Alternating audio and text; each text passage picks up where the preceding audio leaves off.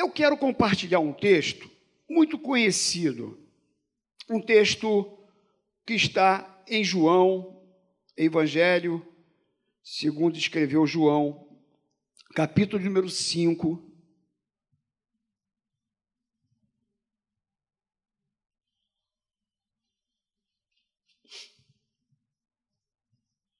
João capítulo 5, nós vamos ler do versículo 1 até o versículo de número 9. João capítulo 5.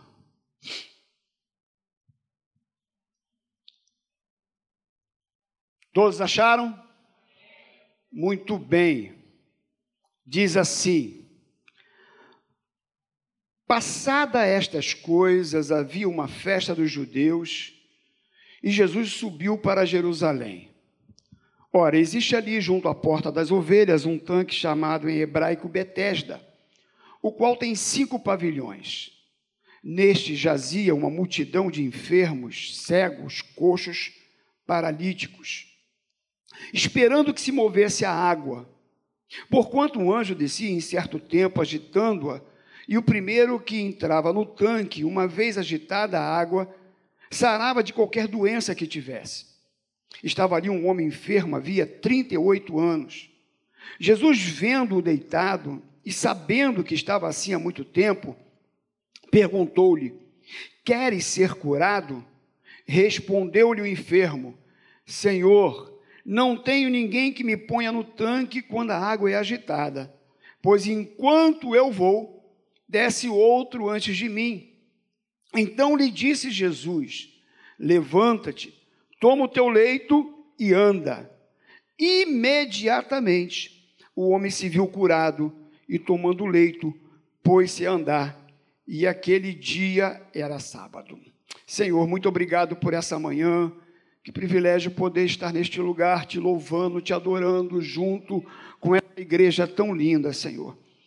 Receba toda forma de adoração e nesse momento agora, ao compartilhar a Sua palavra, que Teu Espírito Santo possa nos orientar, nos ungir, capacitar. O Senhor sabe da nossa pequenez e sabe também como que todos nós aqui somos carentes de Ti, precisamos de Ti. Então, ministra, segundo a necessidade de cada pessoa que está aqui neste lugar nesta manhã. Muito obrigado mais uma vez nós te louvamos em nome de Jesus Cristo. Amém. Meus irmãos, só para efeito de conhecimento, o nome Betesda é a transliteração de Betesda, que é a forma grega do termo aramaico Betsaida, que significa casa de misericórdia. Entretanto, há algumas variantes textuais e que alguns entendem que o significado também é casa da oliveira. Mas alguns comentaristas sugerem que de fato o nome do lugar seja Betsada porque é, hoje se conhece popularmente como, como o tanque de Betesda, que é uma tradição e que ela era conhecida por curas que envolvia aquele local. E o tanque de Betesda, ele era um lugar onde as pessoas concorriam para ali, porque eles entendiam, como diz aqui no versículo de número 2, tua Bíblia está aberta? Vamos juntos no texto? Diz assim: Ora, existe ali junto à porta das ovelhas um tanque chamado em hebraico Betesda, o qual tem cinco pavilhões. Imagina, meus irmãos, comigo aqui, aquele tanque de Betesda, eu estava lendo um pouquinho sobre ele. Esse tanque de Betesda, ele tem uma extensão de aproximadamente 100 metros, quase um quarteirão, 100 metros. A, a, a espessura das paredes do tanque são de seis metros. E havia cinco pavilhões, colunas, e diz que ali estavam cheios de pessoas, que no versículo 3 diz que jazia uma multidão de enfermos, cegos, coxos e paralíticos. Imagina você um local de aproximadamente 100 metros de comprimento ou de largura e um lugar aonde diz que havia uma multidão de pessoas enfermas, cegos, coxos e paralíticos. Isso nos traz até uma uma ideia de um hospital público, né? Um lugar cheio de pessoas enfermas, cheias de pessoas doentes. E essas pessoas, eles criam que de tempo em tempo as águas se moviam e o primeiro que entrasse ficaria curado. Esse versículo ele está entre colchetes. Você pode observar isso na sua Bíblia, até porque é, os estudiosos não encontraram esse texto no original e muitos entendem que isso era uma questão folclórica, de religiosidade. E eles criam então que quando a água se movia, vinha um anjo e movia a água, o primeiro que entrasse ali seria curado. No versículo 5, diz que ali estava um homem enfermo havia 38 anos. Imagina você, 38 anos, um homem enfermo, era levado para aquele lugar. E no versículo 6 diz que ele estava deitado, fraco, e Jesus lhe pergunta: queres ser ou queres ser curado? Aquele homem responde: Senhor, eu não tenho ninguém que me ponha no tanque quando a água é agitada, pois enquanto eu vou, desce outro antes de mim. Imagina essa cena, meus irmãos. Um lugar que é conhecido como Casa de Misericórdia. Betesda, Casa de Misericórdia. E a gente percebe que não havia misericórdia alguma naquele lugar. Porque aquele homem estava ali há 38 anos, esperando uma oportunidade de, quando a água se movesse, poder entrar naquele tanque e ser curado. Só que durante esse tempo, ele não conseguia porque não havia que ninguém o levasse até o tanque, até porque as pessoas sempre entendem que o seu problema é maior do que o do outro. O meu problema sempre é maior do que o teu. Muitas vezes nós não compreendemos a dor do outro, nós não compreendemos o sentimento do outro. A gente costuma julgar o que o outro está sentindo. E a gente até pensa: ah, isso é besteira. Isso aí é bobeira. Isso aí é infantilidade. Isso aí é porque é fraquinho. Só que cada pessoa tem uma fisiologia, cada pessoa tem uma forma de sentir de tratar algumas coisas, alguns aspectos nela, é mais, de repente, fragilizado sim do que no outro. E nós somos pessoas realmente egoístas. E o que importa muitas vezes é o nosso problema, é a nossa dificuldade.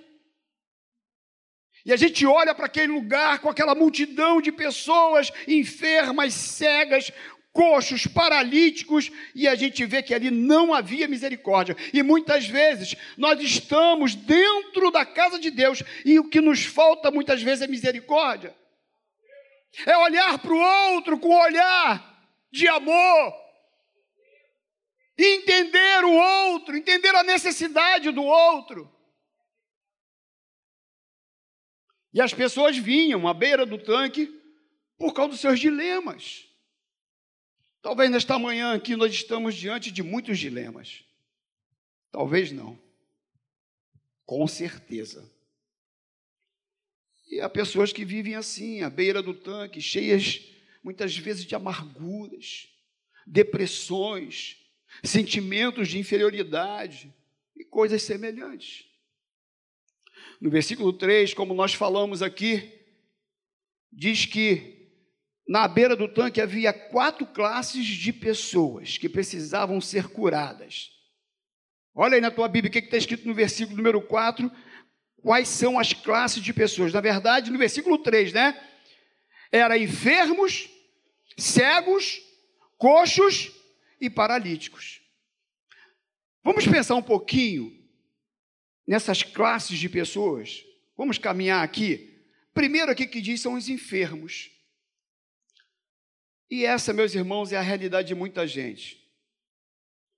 Há pessoas que estão enfermas, pessoas que não têm forças para reagir contra as amarguras, como eu falei, as depressões da vida e as dores das, da alma, às vezes a aflige de certa maneira e que muitas vezes ela se sente só em meio à multidão.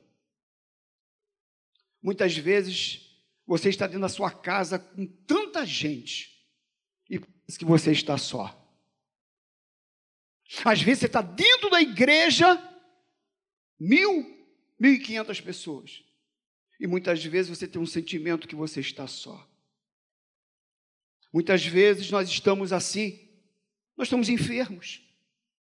E eu me lembro de Elias, um profeta, um homem que chega diante do rei Acabe e diz assim: tão certo como o Senhor, o Senhor vive, o Deus cuja face estou, eu te digo que hoje, a partir de hoje, não chove em Israel durante três anos e meio.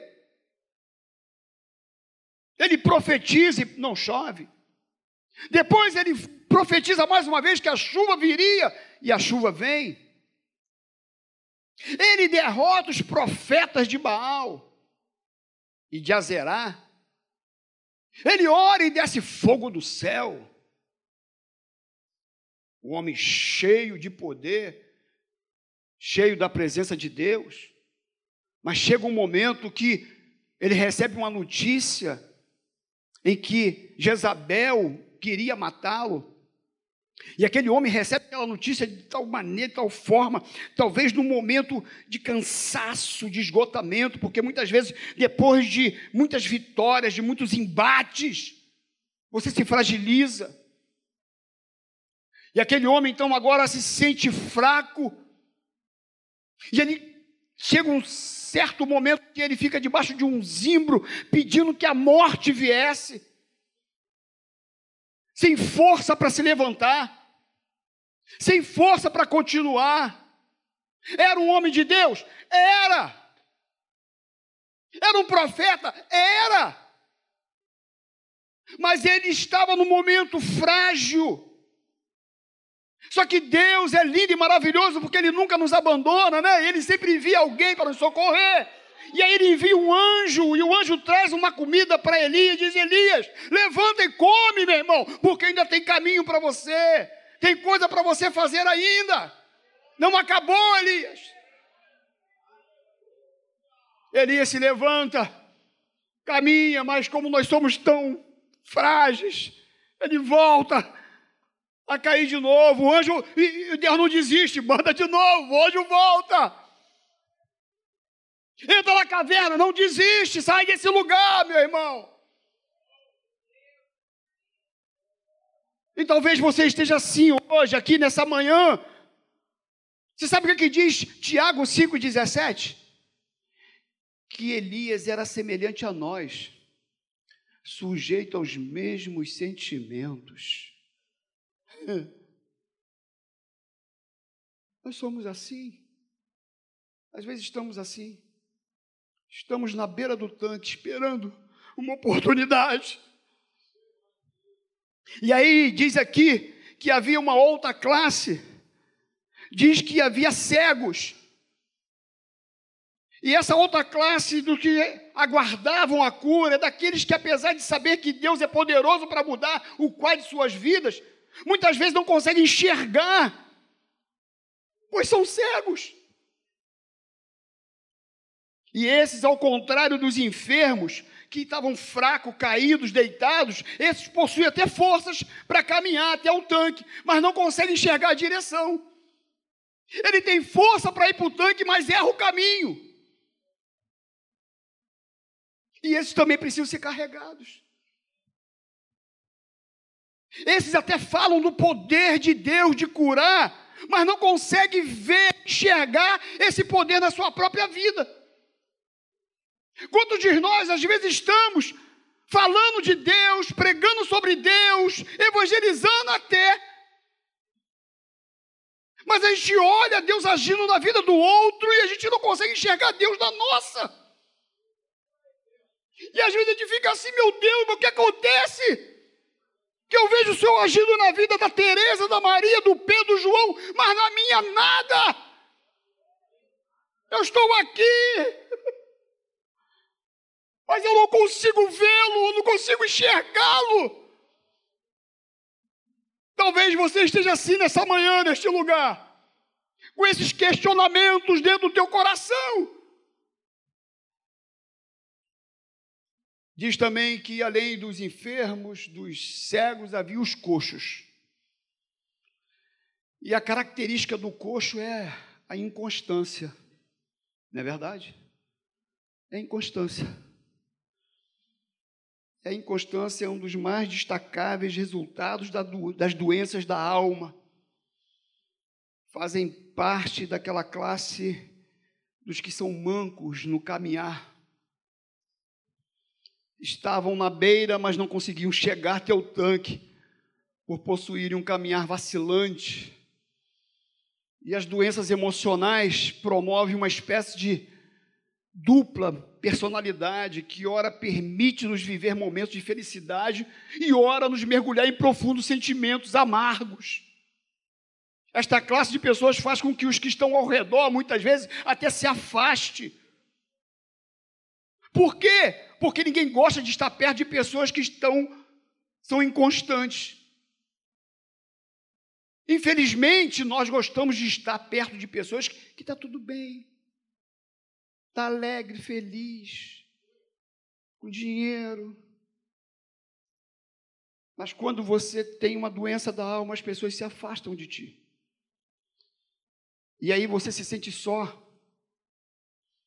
e até mesmo porque a inconstância muitas vezes te faz ter essa bipolaridade. Uma hora você está cheio. Você chega aqui, aí o que, que tem que fazer? Vamos trabalhar. É para enrolar fio? Vamos enrolar. É para a praça? Vamos embora. Daí um mês você está fechado em si mesmo. Aí você procura, ué, cadê, cadê o Pedro? Ele não estava aqui? Cadê? Ué, cadê ele? Ele sumiu. Pedro não está vindo, não. Pessoas que oscilam. Tem hora que está o coração fervendo por Jesus, daqui a pouco está tá frio. Pessoas que às vezes é inconstante nas suas emoções, na sua relação com Deus. É isso.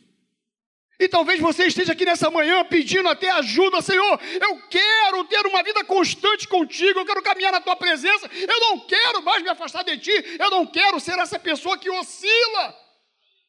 Me dá um equilíbrio não só emocional, mas também espiritual. Eu preciso ter um, um alvo, um objetivo. Eu quero me firmar, eu quero me envolver na tua obra. Eu quero ter mais um relacionamento inteiro.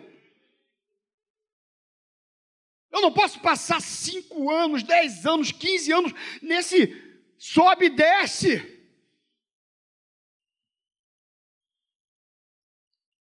Eu preciso decidir se eu quero ser um túmulo emocional ambulante ou definitivamente habitação do Espírito Santo de Deus.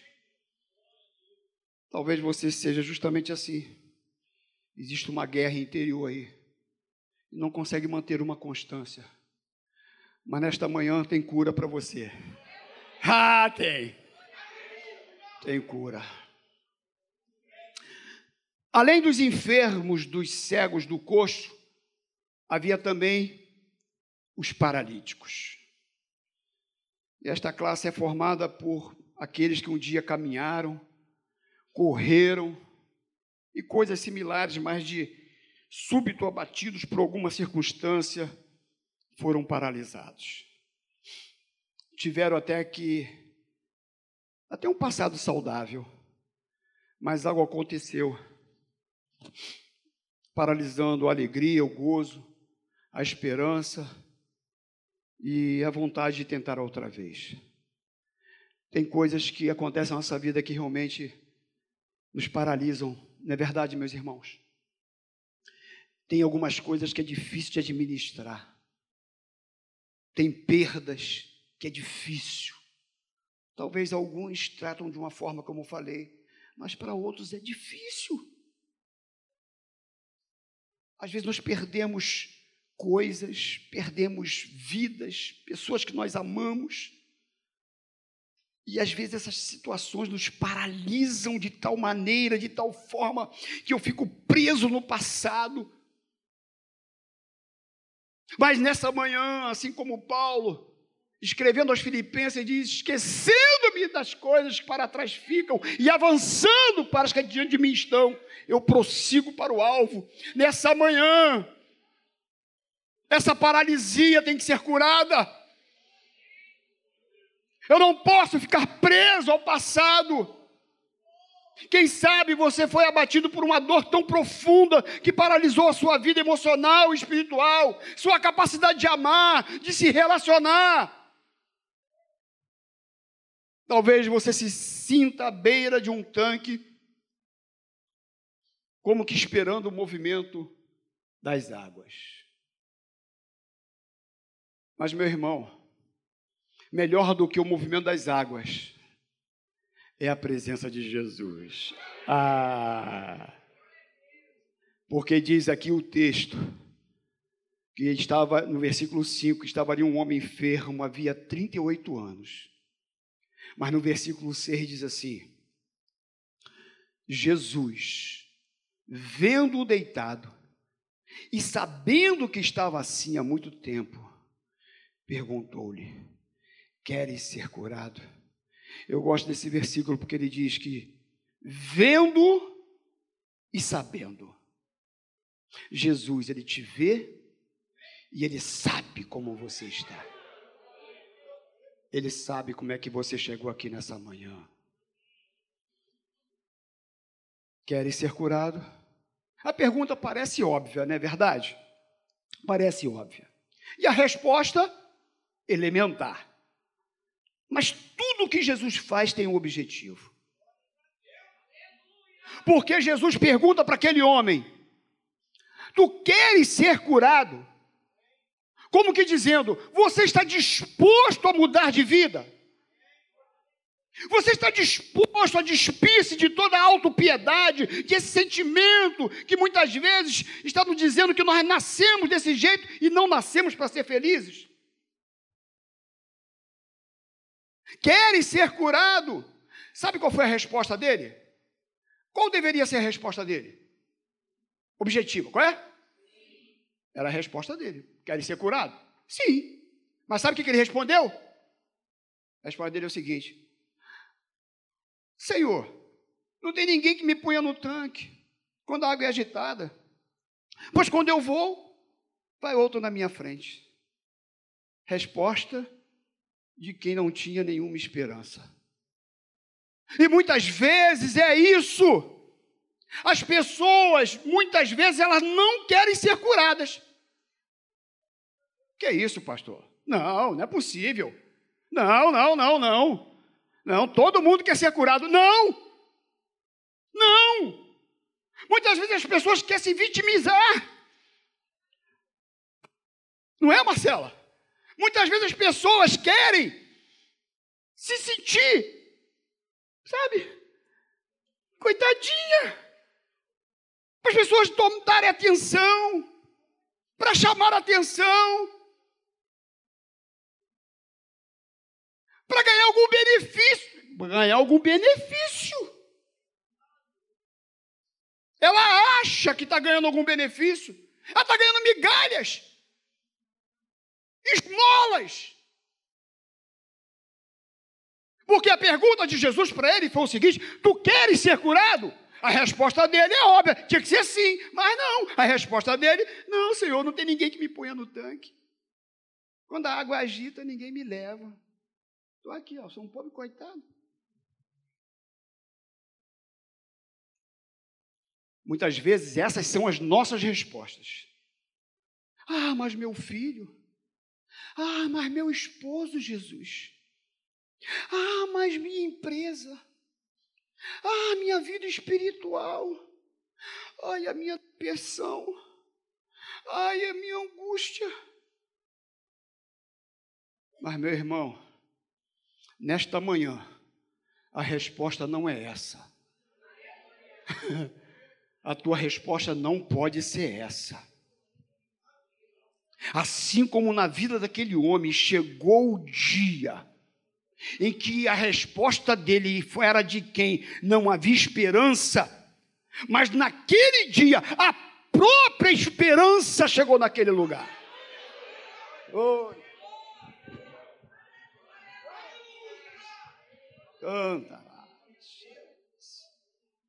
A própria esperança chegou naquele lugar. Jesus chegou naquele lugar. Não importa o tempo, estou aqui há 38 anos, estou aqui há 2, 5 anos, 7 anos, 10 anos, não interessa. É hoje, você crê nisso? É hoje. É hoje, não é amanhã. Se hoje ouvides a minha voz, não endureçais os vossos corações. Não é amanhã, é hoje.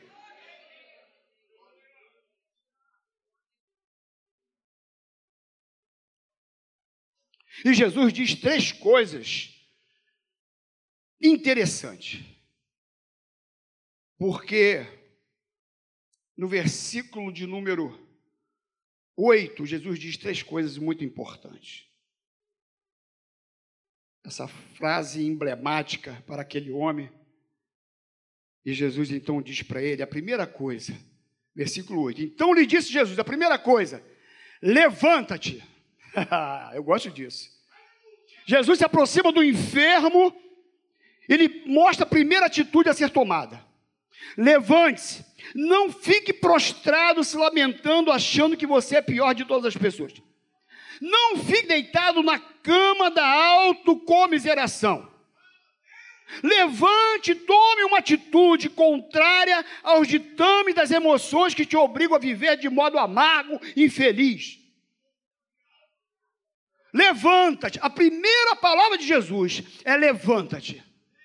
E nessa manhã, Jesus traz uma palavra para o teu coração que você tem que tomar posse dela.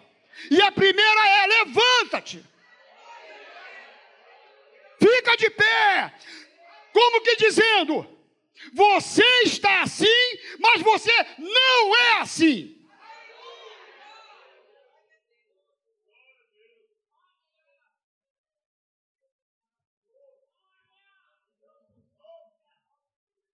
Levanta. A segunda coisa que Jesus diz para ele, no versículo 8, é: toma o teu leito. Todas as previsões espirituais, meus irmãos, elas já estão garantidas nas regiões celestiais em Cristo Jesus. É o que diz Efésios 1:3. Bendito Deus e Pai do nosso Senhor Jesus Cristo, que nos tem abençoado com toda a sorte de bênção espiritual nas regiões celestiais em Cristo Jesus. Então entenda nessa manhã que Ele já nos deu. Porém, o tomar é responsabilidade nossa. Jesus manda aquele homem levantar-se. Ele tinha que ter uma ação. Ele tinha que fazer a parte dele. E você dessa manhã também tem que fazer a sua parte.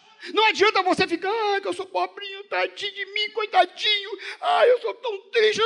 Nessa manhã, ele te pede para você ficar de pé. E ele pede para você tomar a sua cama, tomar o seu leito. Meu irmão e minha irmã, tomar a cama é a conscientização através da fé que é possível ser dominador daquilo que nos domina. Entendeu?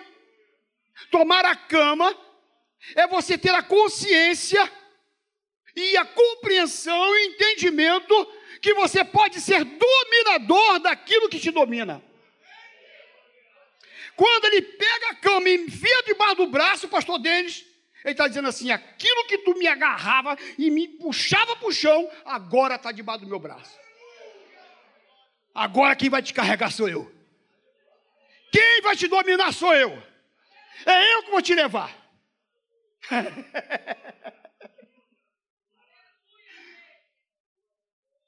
Meu irmão, minha irmã, se você está dominado, talvez por um vício, uma depressão, lembranças amargas do passado, creia que é possível reverter o processo e passar a ser um dominador e não um dominado.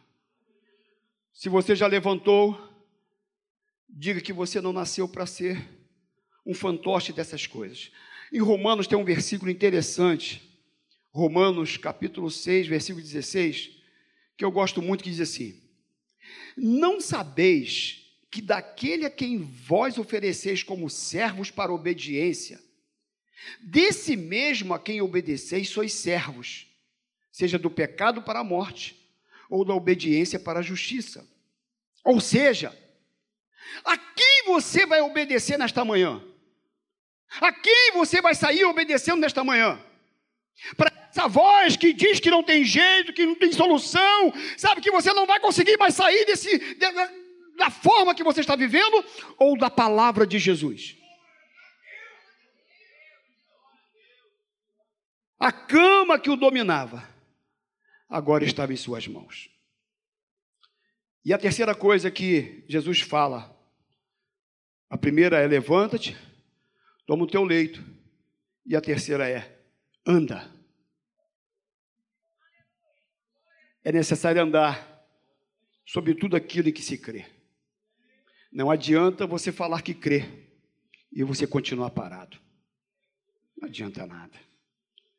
Até porque a Bíblia é um livro prático e possui um constante desafio à atitude. E andar é a prática de tudo aquilo que nós cremos. Não basta levantar, não basta tomar o leito e ficar parado.